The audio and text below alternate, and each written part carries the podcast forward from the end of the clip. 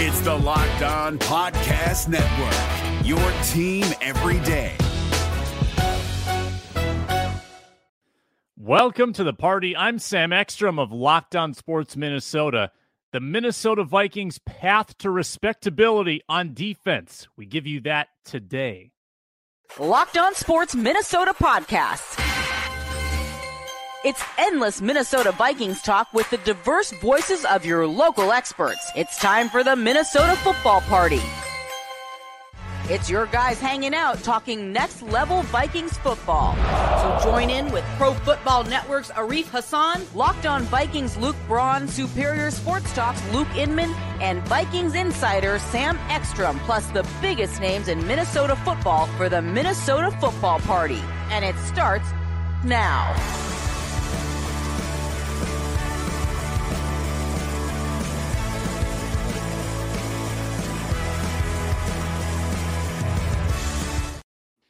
Happy Monday. Hope everybody had a great weekend. It's another week, and it's the Minnesota Football Party with Arif Hassan and Luke Braun. My name's Sam Ekstrom, covering the Vikings here at Locked On Sports Minnesota. Find me on Twitter, at Sam Ekstrom, Arif on Twitter, at Arif Hassan NFL, Luke Braun on Twitter, at Luke Braun NFL.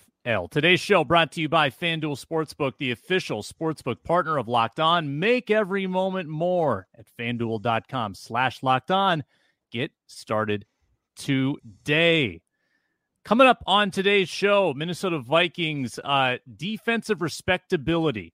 How can they attain it? What is the path to the Vikings not being a bottom three defense like they've been the last 3 years? We discussed that, and KJ Osborne's chances to be a legit wide receiver too, and not just the guy that we enjoy because he's a cool guy and because he was a fifth-round pick. How is he a legit wide receiver too next season? I think we also bring back Nerdy Stat of the Day. That's definitely going to happen, and I've got a pie chart on how to divvy up the carries in the running back rotation. So no shortage of topics on today's Minnesota Football Party, which is available free and available wherever you get your podcasts. We're also free to subscribe to on YouTube. Just find Locked On Sports Minnesota. Luke Braun, good morning. Arif, good morning. Are you ready to tackle the heavy topics right out of the gate, or do we need more small talk? I mean, this sounds pretty serious. I think we should get to it. I mean, this is like really deep, heavy off-season stuff. Arif knows my heart. People want to hear this.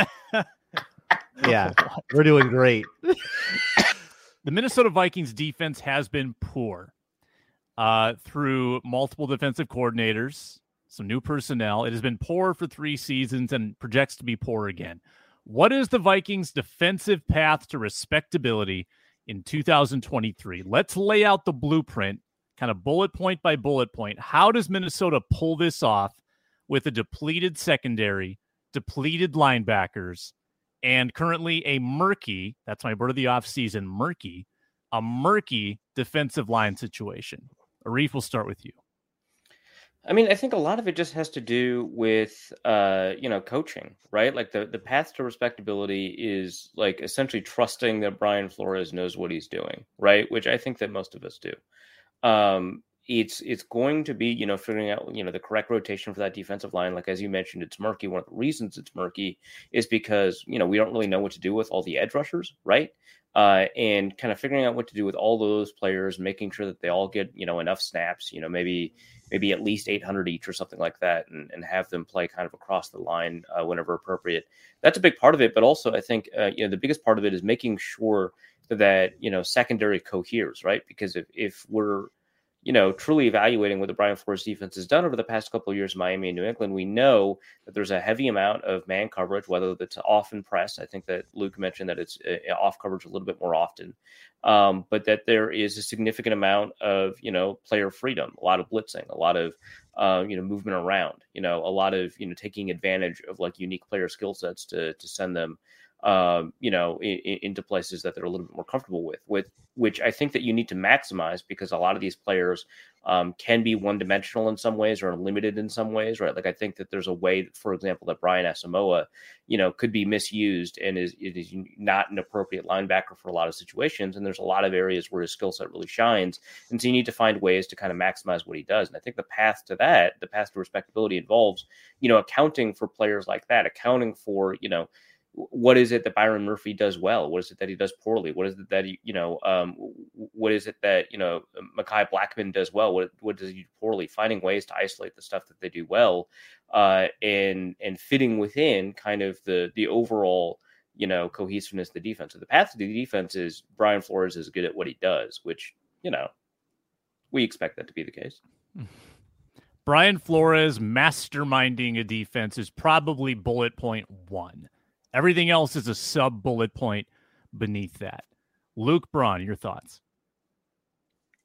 I think it's pretty simple. They got to get more out of their corners. The corner room is more or less what it's going to be at this point. We mostly know the shape of it. Maybe they add another guy.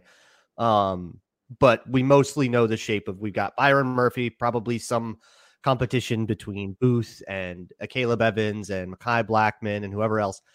We need to get more out of those guys than I think we would most fans are expecting to get. Like Gareev said, it's a lot of one-on-one coverage, a lot of man coverage. There is plenty of press. There's a lot of off when they blitz. They have to play off coverage when they blitz, which puts a lot of stress on off man coverage. Can those guys do it? That's kind of going to be what this comes down to. Brian Flores loves to rush five, loves to live in these kind of blitzing worlds. It gives you something of a floor in a weird way, just because, all right, that's good. It's going to just like disrupt enough plays where it can maybe figure out somebody's protections and you can kind of steal a game that way. But if you can't cover on the back end, those blitzes get exposed a lot. So I think their path to respectability is honestly getting more out of Booth and Evans than they expect, or than we expect, because the Vikings have been talking these guys up all offseason. I think that needs to bear out. If those guys can cover, then this thing can work out really well. But if they can't, it gets exposed. I think it's all about getting more out of the corners. And if you can't get more out of the corners, then I think the path to respectability is wait another year. It's tough. That's what it is. Let's go in our time machine here. Let's go back to 2012. That was a group sorely in need of a defensive turnaround. They kind of aged out on defense. They were 31st in points allowed in 2011. 2012 was an enigma. They were 14th. What did that group do well? How did they turn it around with seemingly nothing going for them on paper? And I shouldn't say that. They did have some good pieces. Yeah, Jared Allen, right? Jared Allen, yes. But my suggestion is that, what if you just get really good at stopping the run? Like, really good at stopping the run. Is that not more realistic than assuming the secondary just gets it together? And that's going to be frustrating. Let's just assume that's going to be frustrating. But what if you're really good at stopping the run? I think you have more pieces in place to do that. I think there's probably a little more randomness involved in just being a good run-stuffing team working as a unit, than assuming that these guys that are on islands are going to be good at pass defense. So if you are a top 8 run defense, does that not make it so much easier then for those guys in the secondary in some favorable situations for the defense, potentially? What do you guys think about that? So if the choice helps, between... but I don't know how you're going to approach that. Well, like, I mean, you can change like the box count and play your nose a little bit more often. But to me, if the choice is between improving your run defense dramatically and improving your pass defense marginally, maybe by playing your nose tackle more often, maybe by playing, the higher box count a little bit more, maybe, blitzing a little bit less in areas where it opens up run lanes, making sure that, the way the defense is oriented on first and second down is primarily to stop the run. If the choice is between to improve the run defense dramatically and the pass defense marginally, I would still take the pass defense. I would still think that, you know, finding ways to make sure that the corners are maximized as opposed to putting them in situations where they're going to be a little bit better off, like on third down.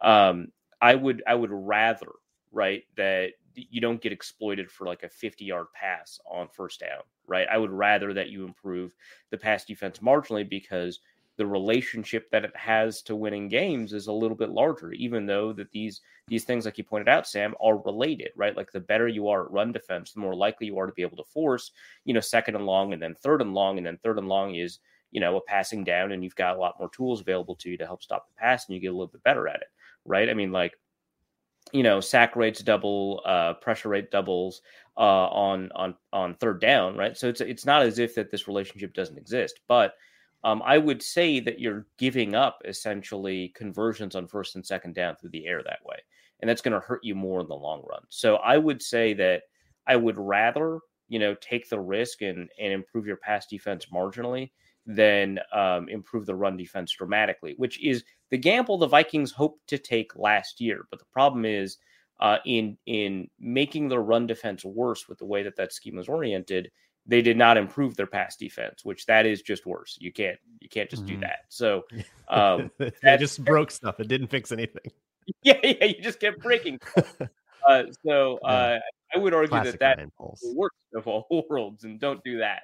But if that's the choice, I'd improve the pass defense marginally. But Bron, do you think that without devoting extra resources to making the run defense better, that could it happen schematically?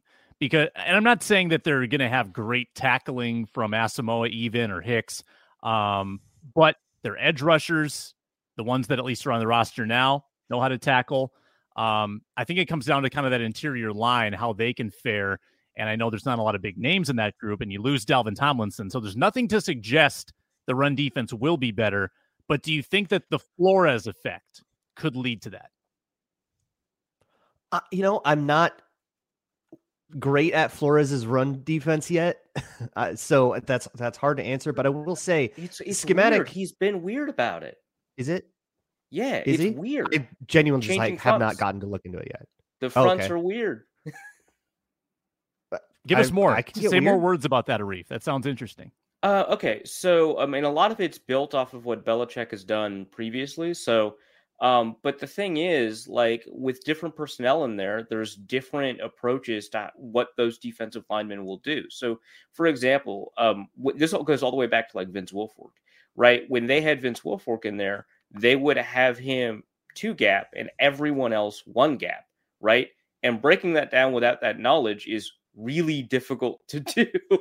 And so, like, how the linebackers approach, you know, the gap, like, because they would just, like, leave the A gaps completely uncovered, right? And they were really good at run defense because Vince Wilfork was really good at 2-gapping a center, right? And they would leave all of these other gaps open essentially for linebackers, since they would steal a gap back by having 1-2-gap there, right? I mean, Seattle did this for a little bit with their 4 techniques 2-gapping in 2011 and 2012. But Brian Flores has experimented with this a little bit, and when he's had, you know, nose tackles, you know, like Christian Wilkins, right? You know, it's been a possibility to change what each individual defensive lineman is doing based off of the front. In fact, even there's a moment where the Belichick defense would have one side be 1-gapping and the other side be 2-gapping.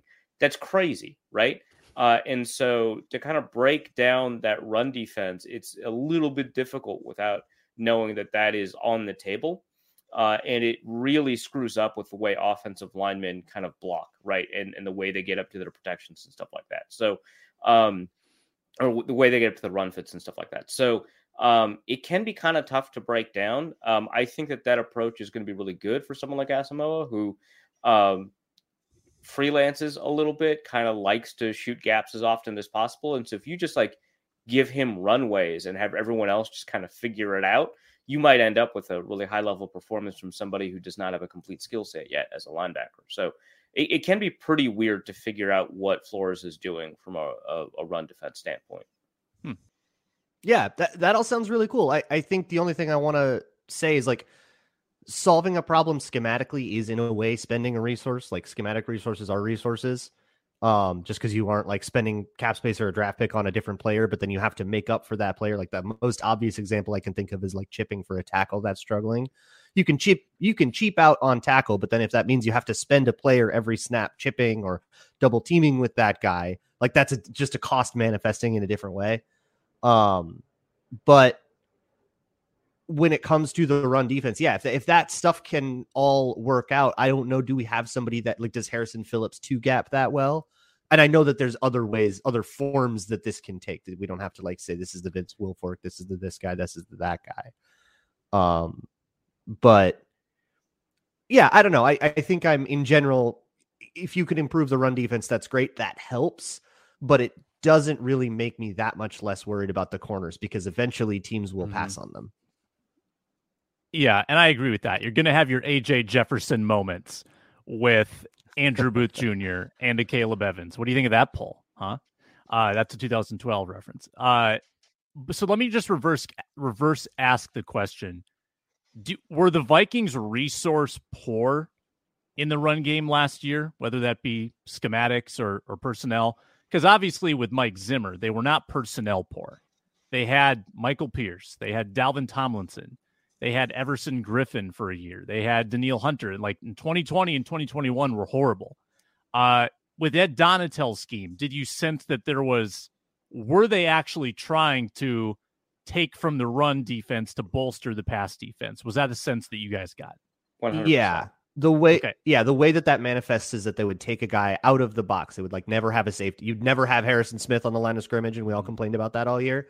That's right. Kind of the way that manifests where you go. You're just we're not going to use you in the run. If we give up more run, that's fine. But we also have Harrison Phillips and Dalvin Tomlinson up front. And we're going to hope that having two high safeties all the time helps us a lot in the pass. But because of other stuff that didn't really manifest, it did not help in the pass. And they had all kinds of problems in the pass. They actually had like the same two problems in the pass every single game for everybody. That was really easy for everyone to exploit because it was always the same. And that was frustrating enough, I guess, for that whole plan to get thrown into the trash. Yeah.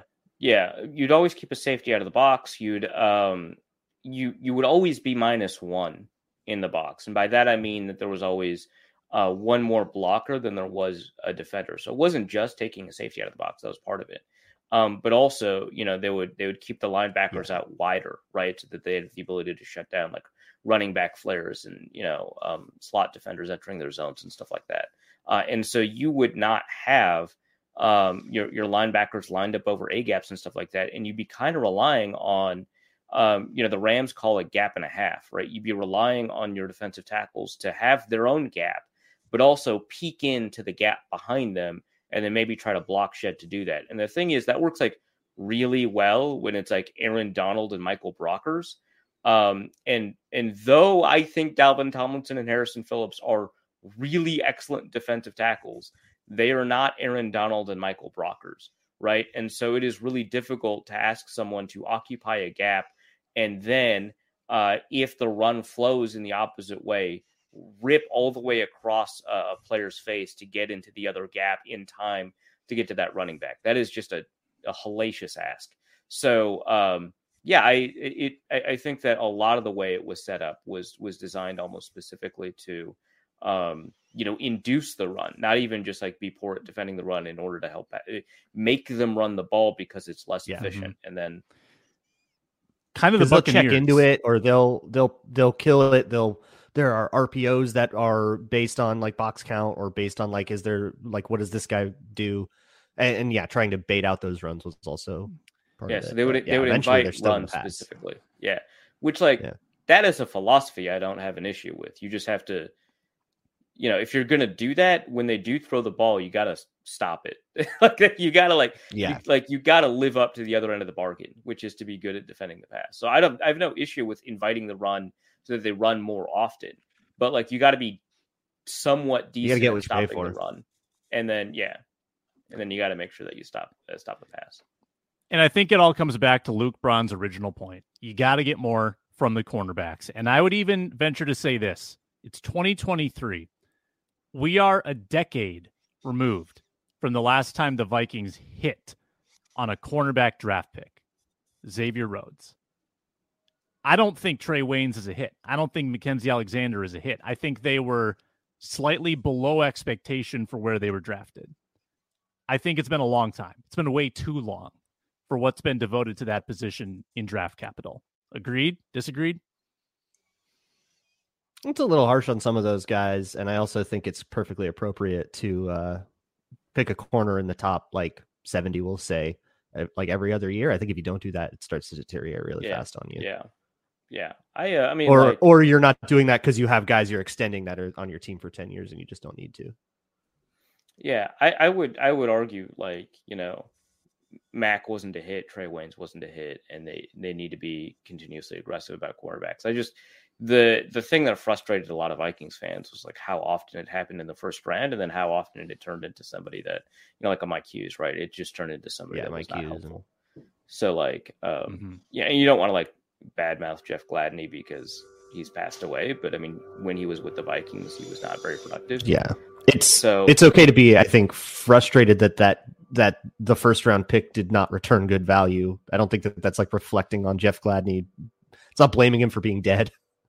Yeah, right, exactly. So, yeah, I mean, those picks, I think it's fair to say that they weren't hits, but you need to keep, you know, swinging the bat because cornerback contracts are difficult to absorb. Like, especially like the Eagles just kind of discovered this, right? Extending two high level cornerbacks is really tough.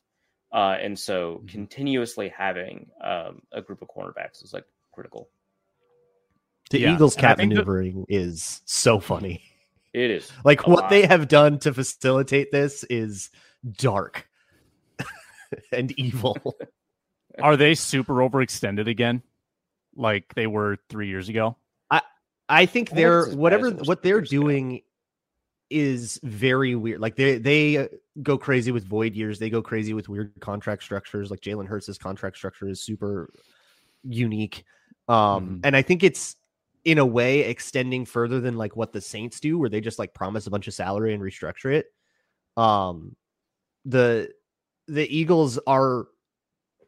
Like they do spend their flexibility quite a bit, but they also did just like they've come out of some of the harshest cap situations in football, and they're like extending quarterbacks to record-setting deals and stuff. So it's like, I mean, they're finding a way. They've got a super team right now. Yeah, they had seven players on their defense scheduled to hit free agency this offseason, and they kept most of them, which is wild considering that they were already negative in the cap before those extensions. So their ability to kind of figure that out is prodigious. I think other teams are going to start copying that stuff a little bit. Yeah. We'll see. I'm going to tell y'all about FanDuel, and then I'm going to do something I've never done before, and that is provide a negative argument about KJ Osborn. This will be a first for me. Oh my gosh. We'll see if I can muster the cojones to get it done. But first, today's show is brought to you by FanDuel Sportsbook. Make a fast break to FanDuel during the NBA playoffs, because right now, new customers get a no-sweat first bet up to $1,000 back in bonus bets if your first bet doesn't win. In addition, they have great promotions at FanDuel. I recently saw a bet $5, get $150 promotion that's running on FanDuel. Make sure you could check that out on the safe and secure FanDuel Sportsbook app, and you get paid instantly when you win. No better place to bet the playoff action than America's #1 sportsbook. NBA playoffs, NHL playoffs, headed very soon for their conference finals. FanDuel.com/LockedOn. Get that no sweat first bet up to $1,000 back in bonus bets if your first bet doesn't win. FanDuel.com/LockedOn. It's FanDuel, the official sports betting partner of the NBA. All right, guys, we've touched on KJ Osborn in previous weeks, and we've talked about Jordan Addison's role. Will he be a wide receiver 2, a wide receiver 3? And what does this mean for KJ Osborn?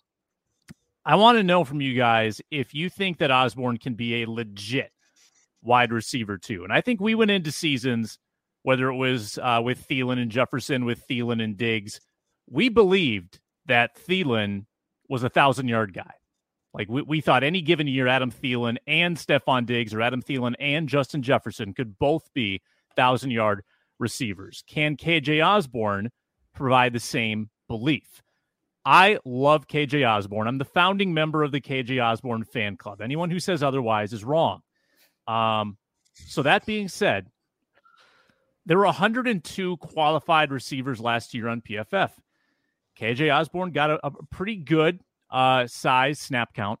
He was bottom 20 in yards per route run, which is an efficiency stat that's not based on volume. Bottom 30 in contested catch percentage. Bottom 20 in average depth of target. Now, some of these factors kind of revolve around like Justin Jefferson getting a big target share. That might be really a big factor in that.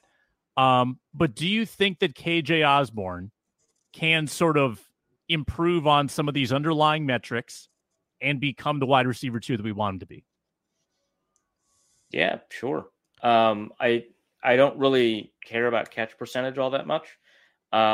Having that combined with a low depth of target does present potentially some concerns, but also, you know, Cousins was not performing like he typically does, right? He was performing, you know, below his level of play, and catch percentage is basically just a version of completion percentage. And that's, you know, more controlled by the quarterback than it is by the receiver.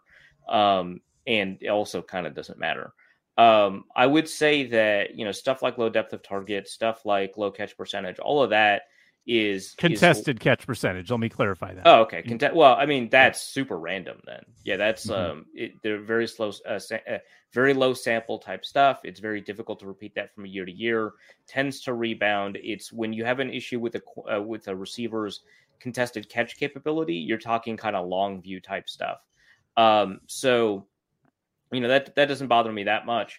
A lot of it I thought was kind of out of you know, Osborne's control, in the same way that I thought Thielen wasn't playing all that poorly, despite not getting as many yards as we expected. I think Osborn was playing pretty well without getting the yards that we expected. I thought that he did a pretty good job of getting open. I thought he did a pretty good job of reeling the ball in when it was thrown within his area. I thought that he did a pretty good job of, you know, finding space. Now, there were issues, right? I think that, you know, his timing wasn't always there like it was for Thielen and Jefferson. I think that there was issues in terms of making sure that his route depths were accurate, you know, making sure that he hits the right options. But, you know, for the most part, I thought that he played very well. And so I think that opportunity is always going to be available for him, that he's always going to have, you know, the possibility of being a wide receiver too, in theory. Now, I don't think that he's going to beat out Jordan Addison, right? But I think that in theory, you know, Osborn is the quality of receiver where you can kind of, in most offenses, in most situations, get, you know, 1,000 yards out of them. So, yeah, those are areas where you kind of want to have some questions answered, but it really doesn't bother me all that much. I think that he's very talented. Yeah. And he actually had a slightly better season in 2021 than 2022, a little more efficient, had an additional touchdown. Yards per route run was better. Contested catch percentage was better. And that was with, obviously, a very good Thielen and Jefferson on the field as well.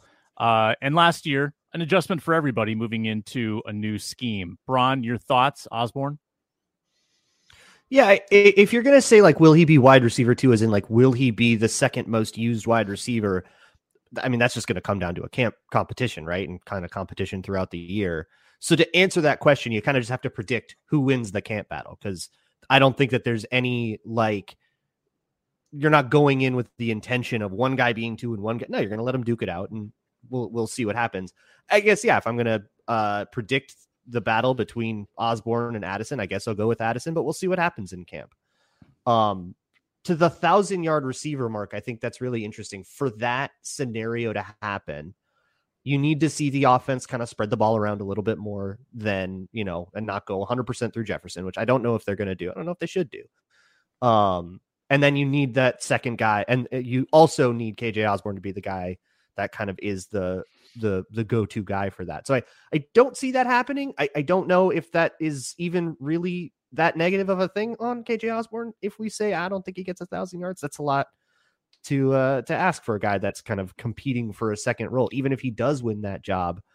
Unless Jordan Addison is like full on Laquan Treadwell disappearing act, he's going to eat into some of that market share. Right. Mm-hmm. So, you know, it'll hopefully, if all goes well, you know, we have three viable starting wide receivers plus whatever we get out of like Jalen Naylor. And we can kind of go forward from there. With Osborn, I don't know. I think it's just because he wears 17. It gets in my head. There's just such a clutch wide receiver 3, third down vibe that he just gives me so many Jarius Wright memories. Jarius Wright. Yeah, it's like specifically Jarius Wright. It just makes me think. And then about Kendall Wright for a minute. Right. Yeah. Yeah. Did he for one camp? Yeah. He didn't even make the team. Right? One camp didn't make the team. Yeah. Yeah. Yeah. I don't know. And there's no shame in that role, I guess. Like that's awesome.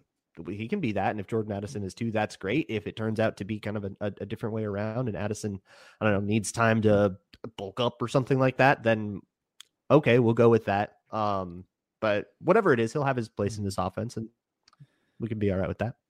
Yeah, realistically, it's probably more of an aggregate situation between Addison and Osborn. Like if the two of them are contributing 1,500 to 1,700 yards combined, you're loving that. You're loving that season because that goes with the 1,800 yards that Jefferson has. And suddenly you've got close to 3,500 yards passing. And then you've got Hawkinson. Might have set those numbers a little loftily. But I was talking about this with Ron Johnson, too. It is a little tougher, I think, for a rookie to come in and kind of unseat a veteran in today's lighter load climate because the Vikings go super easy in OTAs. They don't push training camp like the Mike Zimmer era. And I don't even know if Addison's going to play in the preseason. I don't think he will. So it is going to be difficult for Addison to surge his way past KJ Osborn. Like they might like what they're seeing in terms of his, okay, this guy, he's running great routes. We knew that. Is he understanding the playbook? That might be the biggest hurdle for him, honestly. But I don't know if he's going to just take the wide receiver 2 job by the collar and win it away from KJ Osborn. I think that they'll have a little bit of timeshare in there. They'll be on the field together in 3 wide receiver sets. But I think it might require Osborn to actually struggle for Addison to really see his elevation in the offense. Arif, your thoughts? I don't know about that. I was just looking at Cooper Kupp with the Rams. His rookie year, he was a third-round pick, right? So he's not even going to get the same kind of consideration that like a first-round pick like Jordan Addison would have. What was that, like 2017? And he got like 870 yards. He only technically started like 5 games, but he got onto the field so often. And this is a team that had investments in players like Robert Woods and Sammy Watkins, and to some extent, Tavon Austin.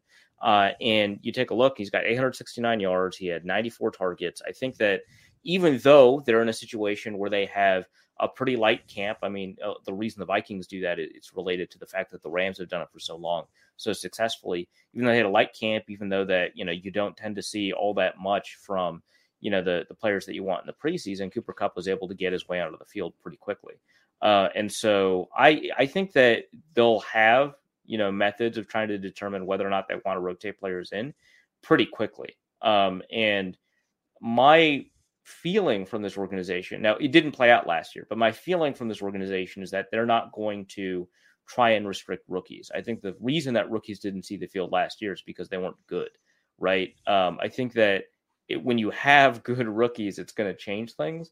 And maybe I'm wrong about that, but like based off of kind of what the Rams have done historically, if a rookie has the ability to contribute, whether it's from the first round or the 5th round, not that we have a ton of Rams first rounders to track, but whether it's from the first round or the 5th round, they see the field pretty quickly, despite the fact that they don't have many reps or get to demonstrate, who they are in a more realistic sense in camp. Yeah, there's definitely like a ready to play factor. Like Brian Asamoah did get in, but not till he was ready. Caleb Evans kind of went in as a part of necessity, and he went in over Booth, which I think also kind of tells you there's a little bit more meritocracy to this. But with Addison too, and with like wide receiver battles, yeah, you're battling over market share more than like first string, second string, third string, like you kind of are. Like on offensive line, there's a winner, he's a starter. There's a loser, he's a backup. On wide receivers, it's more fluid, I guess. And so it'll be kind of hard to really determine, all right, who really is the winner of the battle? Does it even change over time? Maybe a start out and KJ Osborne's getting a little bit more while Jordan Addison's still acclimating, but then by week 6, it's changed. Like that kind of thing can happen too. And yeah, I get what Ron's talking about there with like, you're not practicing as hard. You're not practicing as much as you used to. It's going to be harder for guys to kind of get used to the flow of things just because there's less time. But that, I don't think that is, that doesn't like preclude Jordan Addison from just showing up and balling out, right? Like if he's just like really good, yeah, they'll put him in. That doesn't mean KJ Osborn gets banished to the bench and we never see him. But I think this is almost like a fantasy question. Like what, you're not drafting KJ Osborn in the fourth round of your fantasy draft, assuming you're going to get a 1,000-yard receiver. Right. Yeah. I've got a nerdy stat of the day where I compare Jaren Hall to Russell Wilson. But first, Locked On is proud to partner with SiriusXM. You can now find Locked On Sports Minnesota shows on the SiriusXM app. The Ron Johnson Show, Minnesota Football Party, Minnesota Sports Rankum. Download the SXM app and search Locked On Sports Minnesota. Analytics fans rejoice. Woo-hoo-hoo. It's time to get educated. Whoa, you're blowing my mind right now. With the nerdy stat of the day. Oh, yes, it returns the nerdy stat of the day. I'm going to start because I like mine. Jaren Hall is on the shorter side. He's 6 feet tall. Is that going to be a problem? Well, I broke down his batted passes per attempt, or rather, in how many attempts is he having a pass batted in his career? So I looked up other short quarterbacks for reference. Kyler Murray, 41 bats in 2004 NFL pass attempts. That's 1 in 49. Zach Wilson, 16 batted pass attempts in 624 NFL attempts. That's 1 in 39. Russell Wilson, 81 bats, 5,670 attempts. That's 1 in 70. So for reference, Zach Wilson, 1 in 39. Kyler Murray, 1 in 49. Russell Wilson, 1 in 70. Where does Jaren Hall fit into this mix? Well, in college, Jaren Hall had 11 passes batted in 718 attempts. That is 1 in 65. So clearly, Jaren Hall is much closer to Russell Wilson than he is to Kyler Murray or Zach Wilson. I rest my case. Yeah, no, that's a pretty strong case. Pretty strong correlation. Now, if I was a real researcher, I would have gone back to Murray and Wilson's college bats and see how they translated to the NFL. That'll be next week on Sam's Nerdy Stat of the Day. I bet. There's a skill to that I think you can see on tape with Jaren Hall and like readjusting his launch points so that he can get a good throwing lane. Like he can do that. And some quarterback like Kirk Cousins just doesn't do that because he's tall. He never really had to, but that does lead to some batted passes sometimes. But yeah, you can see him like kind of tinkering with his launch point a little bit. A lot of QBs can do that. And I think it's a repeatable skill when you have that. I mean, I think a lot of it's because he's rolling out of the pocket. So like, well, yeah, there's a ton of play action and stuff that affects that. Yeah. And it was a McVay offense, which luckily good news. Pro style though, right? I mean, you've got no qualms about BYU offense. It is very McVay. Yeah, I've got. I mean, it play action helps a little bit. Yeah, but it's more like when your offensive linemen are all 26 years old, it kind of helps. But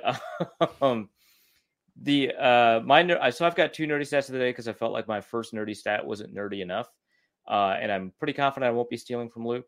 The first one is just because I'm doing like strength of schedule stuff, and I just a reminder not to use win percentage as a reason to, determine strength of schedule.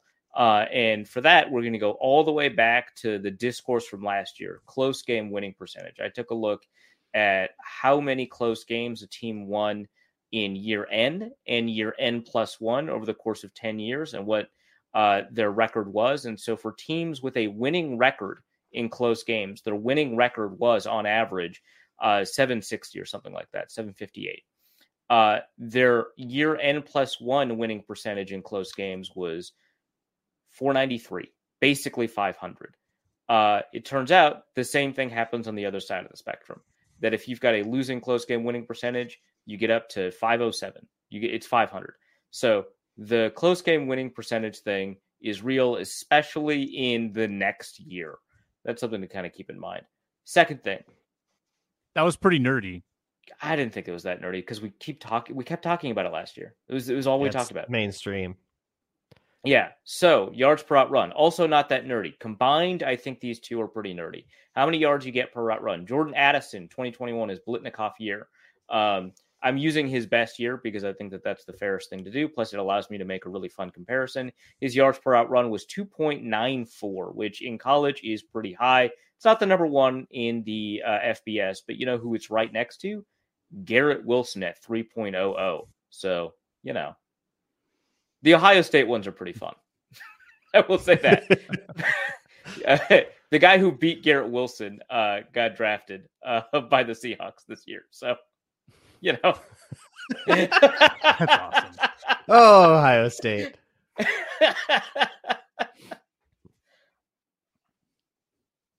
Ron nerded up. Yeah. I'm also going in the wide receiver direction. I'm taking one from Arjun Manon. He tweeted this last week. It's gotten a lot of run. You probably heard about it, but he tweeted out a little chart of EPA per play and success rate on things. He was this was about the Lions drafting Jahmyr Gibbs, and about wide receivers lining up in the backfield versus running backs lining up in the slot and stuff. When you target a wide receiver lined up in the backfield, this is the last 4 years of data, the EPA per play is 0.33, which is insane. Success rate of 53%, which is above 50 like that on just 242 targets. Relatively low sample, not a thing that happens a lot, but a very efficient thing versus if you take a running back and line that running back up in the slot and then target that running back, like use him like a receiver. The EPA per play is negative, minus 0.018. So just basically around zero, but still not all that successful. 45% success rate on over 1,300 targets. An interesting way to look at that because I think you've heard from the Lions, the argument of like, oh, we're going to use him like a receiver. If you watch him at Alabama, he wasn't used like on a full route tree like a receiver. He did kind of running back receiving things, which is a much more limited route tree. So it's not that surprising to see that like running backs split out wide, not running a full route tree is not going to be as successful as a wide receiver who can run anything being put in the backfield so that they can get a free release and probably a matchup against a linebacker or a safety. That all tracks, but it's, you know, good to confirm. I think in terms of EPA per route run, because we hear this basically every year, that X or Y running back is basic, right? Yeah. We hear this basically every year. We're like a running back. This running back is basically a receiver. You could just split him out wide, and he's basically a receiver, right? There's at least one running back almost every year, maybe two or three. And I'm not going to pretend I'm not guilty of it too. I mean, that's how I hyped up Mike Boone, right? But I mean, in fairness, he was a receiver. You did nothing wrong. Yeah, don't apologize. Yeah, look at that. But he's still in the league, right? So I'm right. Houston Texan Mike Boone. Right. The thing is, I think there's only one running back in recent football that has been positive versus their third best receiver in expected points per route run. And that's like Christian McCaffrey. And so if you think your dude is as good a receiver as Christian McCaffrey, you should just say that because that actually gives you a bar to evaluate as opposed to, he's basically a receiver because no one is. There's almost no running back that's really good at catching the ball is basically a wide receiver.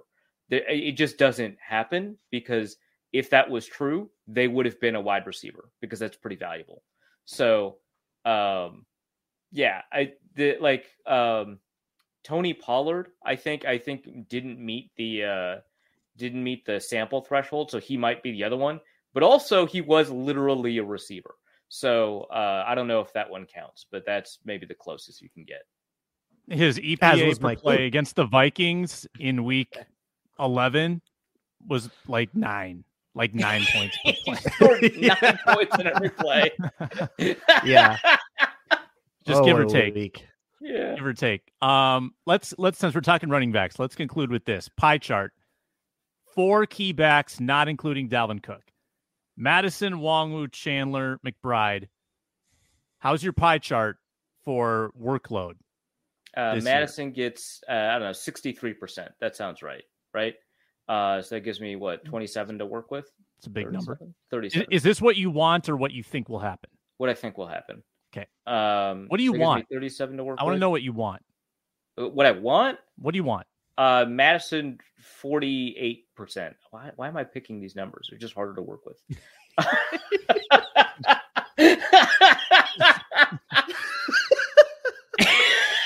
Why can't you just be normal? Yeah. No, I refuse. Why not use decimal points? Yeah. And then what it gives me, like 52% to work with. Let's do division fast. Hey, that's how many cards there are in a deck of cards. Yeah, but it's out of three, not out of four, right? That's the issue. Yeah. 17.3333. Let's do Chandler and CJ Ham. There, right? Now you have a fourth. Oh yeah, CJ is the 0.1 that you have. Yeah, so Ty Chandler then gets 21%. That gives me 31% to work with. Let's give CJ Ham 2%. So that gives me 29 to work with. And then Kene Nwangwu. This is touches or carries. I have not been keeping that much track. Let's say touches. Okay, great. That gives Kene Nwangwu a little bit more to do. Then I'll give him 17, and that leaves 12 for DeWayne McBride. All right, Bron, can you match that in terms of? I'm not going to paint myself in that kind of corner. I think I landed that. That worked out beautifully. Nailed it. And good for you. I'm not following. Look, what I think will happen is probably going to have a lot more to do with who stays healthy, certain game plan stuff. Probably going to be easier to look at that kind of thing like week to week than like on the season whole. So I'll say what I guess I would want is, I mean, I don't know. I guess Madison's probably getting the most, right? So we'll give him a solid 50%, but I do think it's going to be more of a committee than like a lead back plus his supporting pieces. So I'll give 50% to Madison, and then I'll do like 30%. I guess I'm like believing the coaches when they talk about Ty Chandler a little bit, and I'll say that he gets a lot more than I think maybe we're expecting. They could just be lying to me, and then I'm wrong, and that's fine. But I'll give 25 to Ty Chandler. It leaves me 25 to divvy up between DeWayne McBride and Kene Nwangwu. I think McBride might end up getting more than Nwangwu. For whatever reason, Nwangwu's not like coming through from scrimmage as a running back. He'll have his spot on the team as a kick returner no matter what. But I'll divide that last 25 up. We'll go 15 McBride, 10 Nwangwu. I'm thinking those numbers were so boring. Good Lord. Too many zeros and fives. I'm not biting off more than I can chew this morning, all right? Braun thought about this the exact same way I am. I would love to see a rotation that kind of de-emphasizes Madison, to be honest with you. I also believe Chandler is your number 2. And I was the biggest critic in the world of not using Nwangwu during the season. And I still think it was kind of dumb. But I'm also now, we're two coaching staffs into this who have clearly not seen what they need to see from Nwangwu. Maybe it's in a pass protection perspective. Maybe it's a vision perspective, but they don't like him being on the field on offense. So I too think that McBride could outsnap Nwangwu. If I had my druthers, I would have it much more equal. 35% Madison, 30% Chandler, 25 McBride, 10 Nwangwu, and I'm sticking to it. And I hope Chandler ends up winning the job. Do we think they do this by drive? Like, okay, this is a Madison drive, this is a Chandler drive, and so on? Or do we think we do this by, like, certain plays? Like, okay, this one we have a running back in pass protection, so it's Chandler or whatever. I think it's by situation. I also want to emphasize that, like, it's probably the case that Madison is obviously better than these other backs. I just, like, want to put that out there. Like, yeah, we're doing these splits based on... This is why we're all penciling him in the highest. Right, but it's like 35? I don't know, man. I think he's going to get more than that. Like, it's what I want. This is not real life. This is what I want. I think that it would be better for him to get more than that because he's better at being a running back. But he's not that effective, though. Like, I believe that he knows the plays, and I believe that he can pass protect, but what about his profile statistically, like, makes you want him on the field so much? That he doesn't create negative plays. Okay.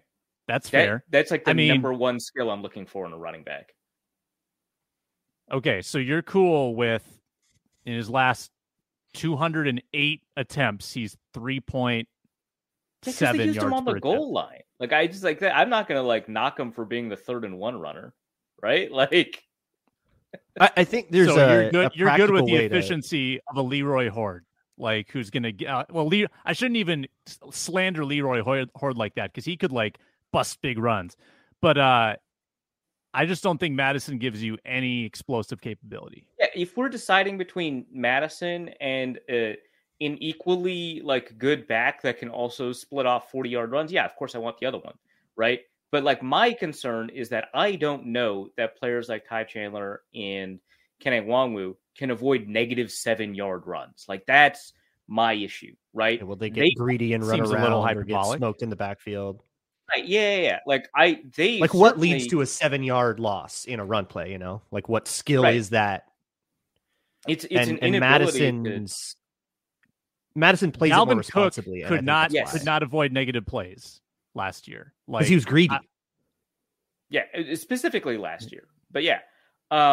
Which is why a bunch of we talked about this phenomenon, right? Before camp, a bunch of people wanted Madison cut because he was so bad. And then during the season, they were like, Madison should get more carries because Dalvin Cook is so bad, right? Like, I feel like we're missing a lesson here, which is that we're overemphasizing the capability to produce big plays from the running back position at the cost of negative plays. And my concern is that somebody like a Ty Chandler, and I'd love to be wrong, obviously, right? Somebody like a Ty Chandler and someone like a Kene Nwangwu, they'll get you a 20-yard run if you give them enough carries. But what happens between their 20 and 40-yard runs is a bunch of negative plays that net hurts you.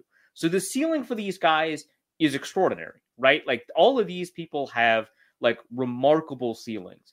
My concern is not only that they won't hit it, it's that we're so focused on what Madison's ceiling is that we never talk about his floor, and his floor is way more valuable than a lot of these backs. So, like, I didn't give him 50% of carries. Remember, I gave him 48. But I think that there's a difference between, 35 and 48, right? I think that there's, like, it just feels like de-emphasizing Madison. I think we're focusing on the wrong things with running backs. That was an impassioned argument. I refuse to agree with you.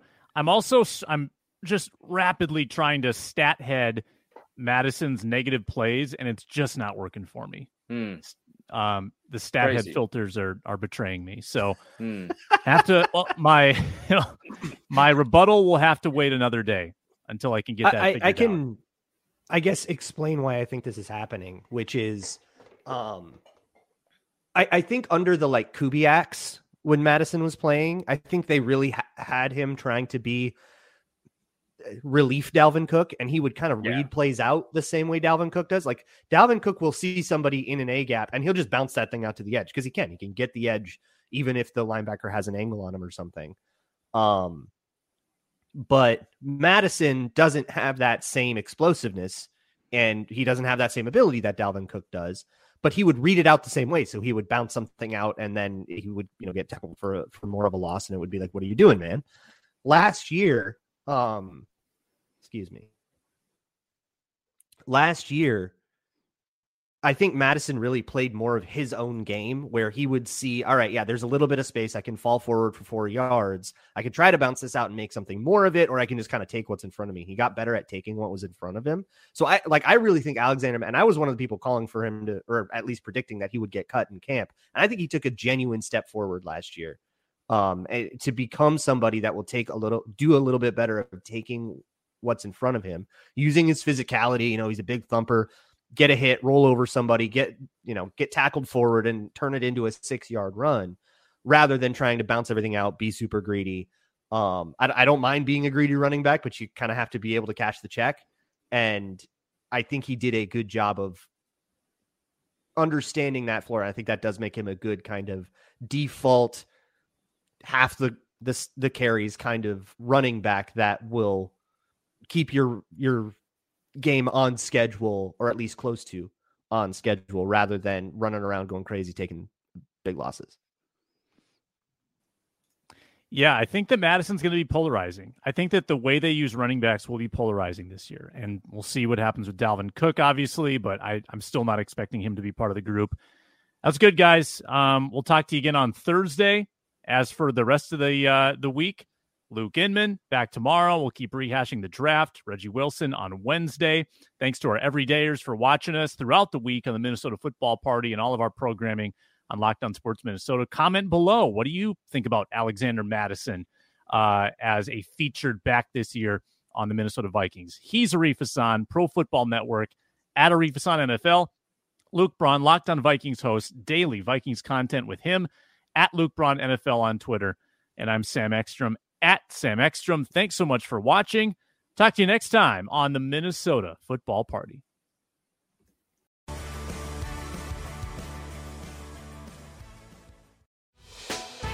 Hey, Prime members, you can listen to this Locked On podcast ad-free on Amazon Music. Download the Amazon Music app today.